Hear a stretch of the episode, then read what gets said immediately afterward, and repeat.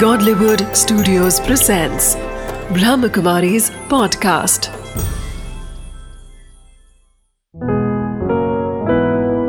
चले आध्यात्म की ओर बीके उषा दीदी के साथ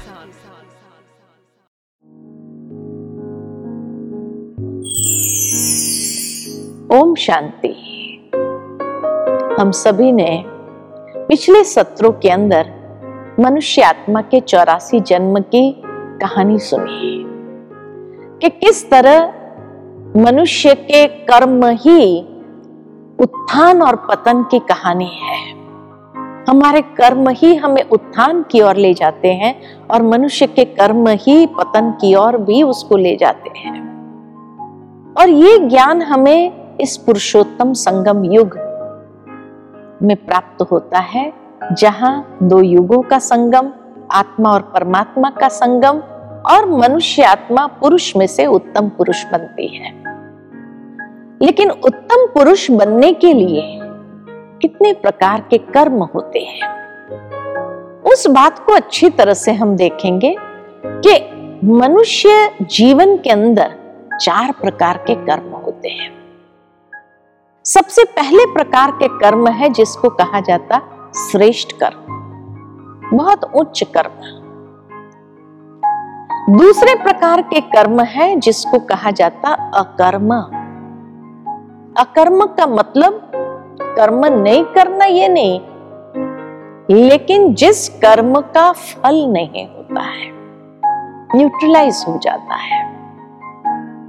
तीसरे प्रकार के कर्म है जिसको कहते हैं पुण्य कर्म या सुकर्म। और चौथे प्रकार के कर्म है जिसको कहते हैं पाप कर्म या विकर्म। इसीलिए श्रीमद् भगवत गीता में भगवान ने अर्जुन को कहा कि, हे अर्जुन, मैं तुम्हें कर्म, अकर्म, विकर्म की गति का गुह्य ज्ञान देता हूँ। कर्म, अकर्म, विकर्म और पुण्य कर्म, ये चार प्रकार के कर्म हैं। कर्म माना श्रेष्ठ कर्म। और ये श्रेष्ठ कर्म हम संगम युग पर करते हैं, जहाँ परमात्मा ने जो समझ दी आत्मा की, परमात्मा की, कर्मों की, उस समझ का प्रैक्टिकल एप्लीकेशन करते हुए जीवन के अंदर बहुत उच्च कर्म हम करने लगते हैं। यानी कहे तो आत्म स्थिति में स्थित होकर के। सोल कॉन्शियसनेस में स्थित होकर के हम जो कर्म करते हैं, यानी जहाँ हम खुद को भी आत्म समझते हैं, हमारे आसपास वालों को भी आत्म रूप में देखते हैं तो उस आत्मिक कॉन्शियसनेस में जो कर्म किया जाता है, वहाँ श्रेष्ठ कर्म ही होता है। क्योंकि एक तो सोल कॉन्शियसनेस है, दूसरा जहाँ आत्म स्थिति है तो परमात्मा की याद भी सहज स्वाभाविक है। और परमात्मा की याद में जब श्रेष्ठ कर्म करते हैं तो उसमें कोई भी प्रकार की अशुद्धि आने की मार्जिन नहीं है। जहाँ आत्मा अपने ओरिजिनल स्वरूप में स्थित होकर के, कि मैं आत्मा एक पवित्र आत्मा हूँ। और उस पवित्र आत्मा की स्मृति में स्थित होकर के हर आत्मा को भी उस पवित्र स्वरूप में देखते हुए उसके साथ एक पवित्र कर्म इंटरैक्शन में भी जब आते हैं तो पवित्रता के माध्यम से आते हैं। इसीलिए ये श्रेष्ठ कर्म हो जाता है। जहाँ भावनाएँ इतनी शुद्ध, मनोवृत्ति इतनी श्रेष्ठ हमारी दृष्टि इतनी सात्विक और हमारे कर्म के अंदर वो श्रेष्ठ पवित्र भाव है। तो उसको कहते हैं श्रेष्ठ कर्म। जो ईश्वर आकर के हमें ये संगम युग में सिखाते हैं और जो ऐसे श्रेष्ठ कर्म करते हैं, उसके फल स्वरूप जो प्रारब्ध प्राप्त होता है क्योंकि यहाँ यही सोल कॉन्शियसनेस या पवित्र कर्म करने की प्रेरणा जब मिलती है, लेकिन उसका प्रैक्टिकल एप्लीकेशन जब व्यक्ति करता है तो ये पुरुषार्थ हो गया। पुरुष अर्थ, यानी आत्मा पुरुष के उत्थान अर्थ, उन्नति अर्थ। और जब ऐसे पुरुषार्थ व्यक्ति करता है तो उसके फल स्वरूप सतयुग और त्रेता युग का प्रारब्ध हम प्राप्त करते हैं। लेकिन वहाँ जो कर्म करते हैं, उसको कहा जाता है, क्योंकि प्रारब्ध भोगने का कर्म है तो उसको कहा जाता है अकर्म।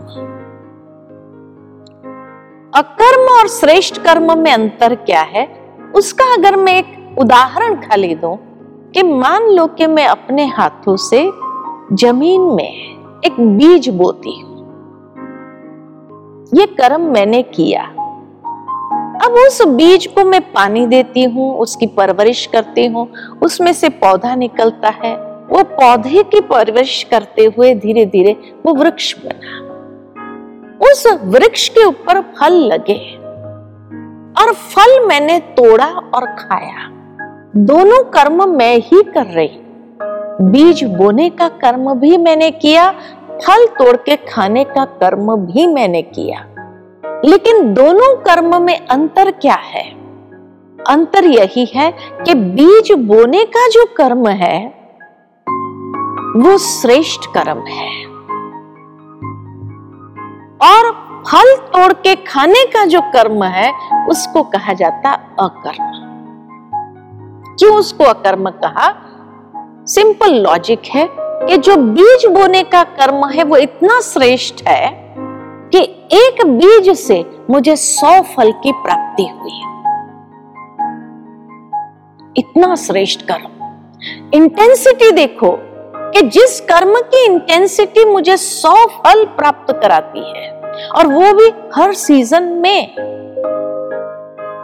लेकिन जो फल तोड़ के खाया यानी इस प्रारब्ध को मैंने भोगा और फल तोड़ के खा लिया, उसका कोई फल नहीं मिलता है। सेटिस्फेक्शन संतुष्टि मिली और समाप्त हुआ। उसका कोई दूसरा फल नहीं मिलता है। वो वहाँ समाप्त होता जा रहा है। ठीक इसी तरह इस संगम युग में जो हम श्रेष्ठ कर्म करते हैं, वो बीज बोने का कर्म है। जिसकी प्रारब्ध हमें 20 जन्म तक प्राप्त होती है। यानी हर सीज़न में, हर जन्म में उसका फल प्राप्त कर सकते हैं। जिस फल को भोगने का जो कर्म है, प्रारब्ध को भोगने का, और भोग लिया आत्म संतुष्टि तृप्त हो गई, उसका कोई दूसरा फल नहीं मिलता है। न्यूट्रलाइज हो गया। इसको कहा अकर्म, कि जिस कर्म का दूसरा फल प्राप्त नहीं होता है, वो फल खाने का कर्म है। लेकिन बहुत सुंदर बात, श्रीमद् भगवत गीता में भगवान ने अर्जुन को चौथे अध्याय में कही और ये कहा कि संसार में बुद्धिमान व्यक्ति कौन है? तो कहा, बुद्धिमान व्यक्ति वही है जो कर्म में अकर्म। और अकर्म में कर्म देखता है, वो बुद्धिमान है। तो देवता स्वरूप में हमने हर जन्म में, हर सीज़न में वो फल प्राप्त कर लिया, भोग लिया, समाप्त हुआ। लेकिन ये संगम युग में बुद्धिमान व्यक्ति वो है, जो यहाँ जब श्रेष्ठ कर्म करता है, उसका प्रारब्ध भी भोगता है। यहाँ भी भोगते हैं अच्छे कर्म का फल। सिर्फ़ वो बीस जन्म होगा उतना नहीं लेकिन भोगने के बाद फिर से अकर्म में कर्म को देखना। भाव ये है कि जिस तरह आज मैंने बीज बोया, ये कर्म किया, फल तोड़ा, ये खाया, ये प्रारब्ध भोगा मैंने। लेकिन उसके बाद उस फल के अंदर जो बीज है, उसको मैं फेंक न दू। लेकिन उस बीज को पुनः रोपित कर। यह है अकर्म में कर्म। तो जो ऐसे अकर्म में कर्म करता है, पुनः बीज बोने का कर्म करता है, वो बुद्धिमान व्यक्ति है। क्योंकि यहाँ जो ईश्वर हमारी परवरिश करते हैं, जो हम श्रेष्ठ कर्म करते हैं, उसका फल यहाँ भी मिलता है। लेकिन अगर यहाँ ही उसको स्वीकार कर लिया तो फिर सतयुग और त्रेता युग में जमा नहीं हुआ। लेकिन जो उस परवरिश में भी पुनः रोपित करे, वो बुद्धिमान व्यक्ति है, जो यहाँ भी उसको भोगता है और 20 जन्म तो 21 जन्म तक वो फल भोगता है। वो बुद्धिमान योगी है। इतनी सुंदर बात भगवान ने अर्जुन को समझाई। लेकिन उसके बाद जैसे द्वापर युग आया तो वहाँ हमारा अकाउंट समाप्त हो जाता है, जो श्रेष्ठ कर्म का प्रारब्ध है, वो प्रारब्ध पूरा हो जाता है। अब हमें पुनः मेहनत करनी है, लेकिन न ज्ञान है और न ही हमें मालूम है कि कैसे उसको रिवाइव करे, अच्छे कर्म करे। ऐसा कोई ज्ञान तो हो, ऐसा, न वो आत्मस्थिति है, न आत्मिक दृष्टि है, लेकिन यहाँ पर हम पुण्य कर्म करते हैं। क्योंकि आत्मा में अच्छे कर्म करने के संस्कार तो है। तो इसीलिए यहाँ पर दान करके पुण्य करते हैं। कोई जरूरतमंद आए, उसको दान कर दिया, उसको कुछ दे दिया तो जब ये दे देते हैं तो दे दिया, माना हमने कुछ पुण्य जमा किया तो द्वापर युग हमारा पूरा पुण्य के खाते से चलता है। देते हैं और लेते जाते हैं, वहीं देते हैं, ले जाते हैं। जिस तरह से दुनिया में हम देखते हैं कि कोई हॉस्पिटल बनाता है, लाखों लोगों को हेल्थ का दान करता है तो उसका दूसरे जन्म में अच्छी हेल्थ मिलती है। कोई धर्मशाला बनाता है तो उसको दूसरे जन्म में अच्छी सुविधाएँ प्राप्त होती है, घर, मकान सब कुछ अच्छा मिलता है। कोई एजुकेशन के फ़ील्ड में दान करता है तो उसको दूसरे जन्म में अच्छी बुद्धि प्राप्त होती है। तो एक एक जन्म का हिसाब है। कुछ दिया और अगले जन्म में प्राप्त किया। दिया, दो जन्म बाद प्राप्त किया। लेकिन मिलता ज़रूर है। पुण्य का खाता जमा होता जाता है। तो इस तरह से हम गुजारते गए। लेकिन जब कलयुग आता है तो कलयुग में कहा जाता है कि जाने अनजाने पन में बहुत पाप कर्म हो जाता है। अब जाने अनजाने पन के पाप कर्म कौन से? तो जान करके तो मुझे मालूम है कि किसी को मैंने थप्पड़ मारी, दुख दिया, गाली दिया, ये तो पाप कर्मों के खाते में जाता है। लेकिन अनजानेपन के पाप कर्म कौन से? अनजानेपन के पाप कर्म वो है जो दूसरे के साथ भागीदारी में कर्म करते हैं। मान लो कि मंदिर के बाहर एक भिखारी बैठा है। उसकी स्थिति देख करके मुझे दया आ गई। और मैंने निकाल करके सौ रुपया उसको दान कर दिया। मैंने सोचा, मेरा तो पुण्य जमा हो गया, लेकिन ज़रूरी नहीं है। इट डिपेंड्स कि वो उस सौ रुपए को किस तरह से यूज़ करता है। मान लो कि उस सौ रुपए से वो एक चाकू खरीदता है और किसी का खून करता है। तो उसने जो पाप कर्म किया, मैंने दिया तब किया। इसलिए उसके पाप कर्म में मेरी भागीदारी जुड़ जाती है। इसको कहते अनजाने पन के पाप कर्म। और उसको जो चुकतु करना होता है, वो भी भागीदारी में ही चुकतु करना पड़ता है।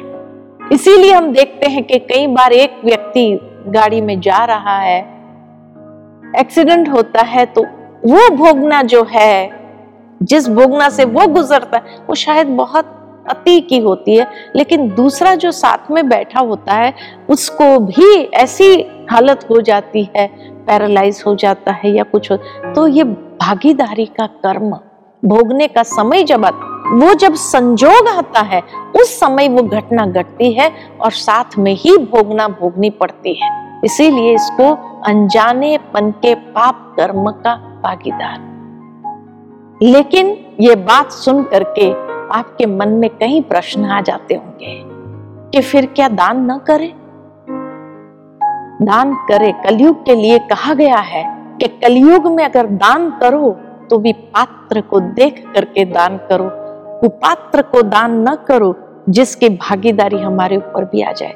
गीता के अंदर सत्रहवें अध्याय में ये बात कही गई है कि दान किस प्रकार का करना है। दान करो पात्र देख करके दान करो, कुपात्र को दान न करो। सुपात्र, आप सोचेंगे, अब सुपात्र कहाँ से ले आए तो दान नहीं करना ज़्यादा समझदारी है, लेकिन जहाँ अपने ही पाप कर्मों को चुका नहीं पाते तो दूसरे की भागीदारी में चुकाना कौन सी समझदारी है?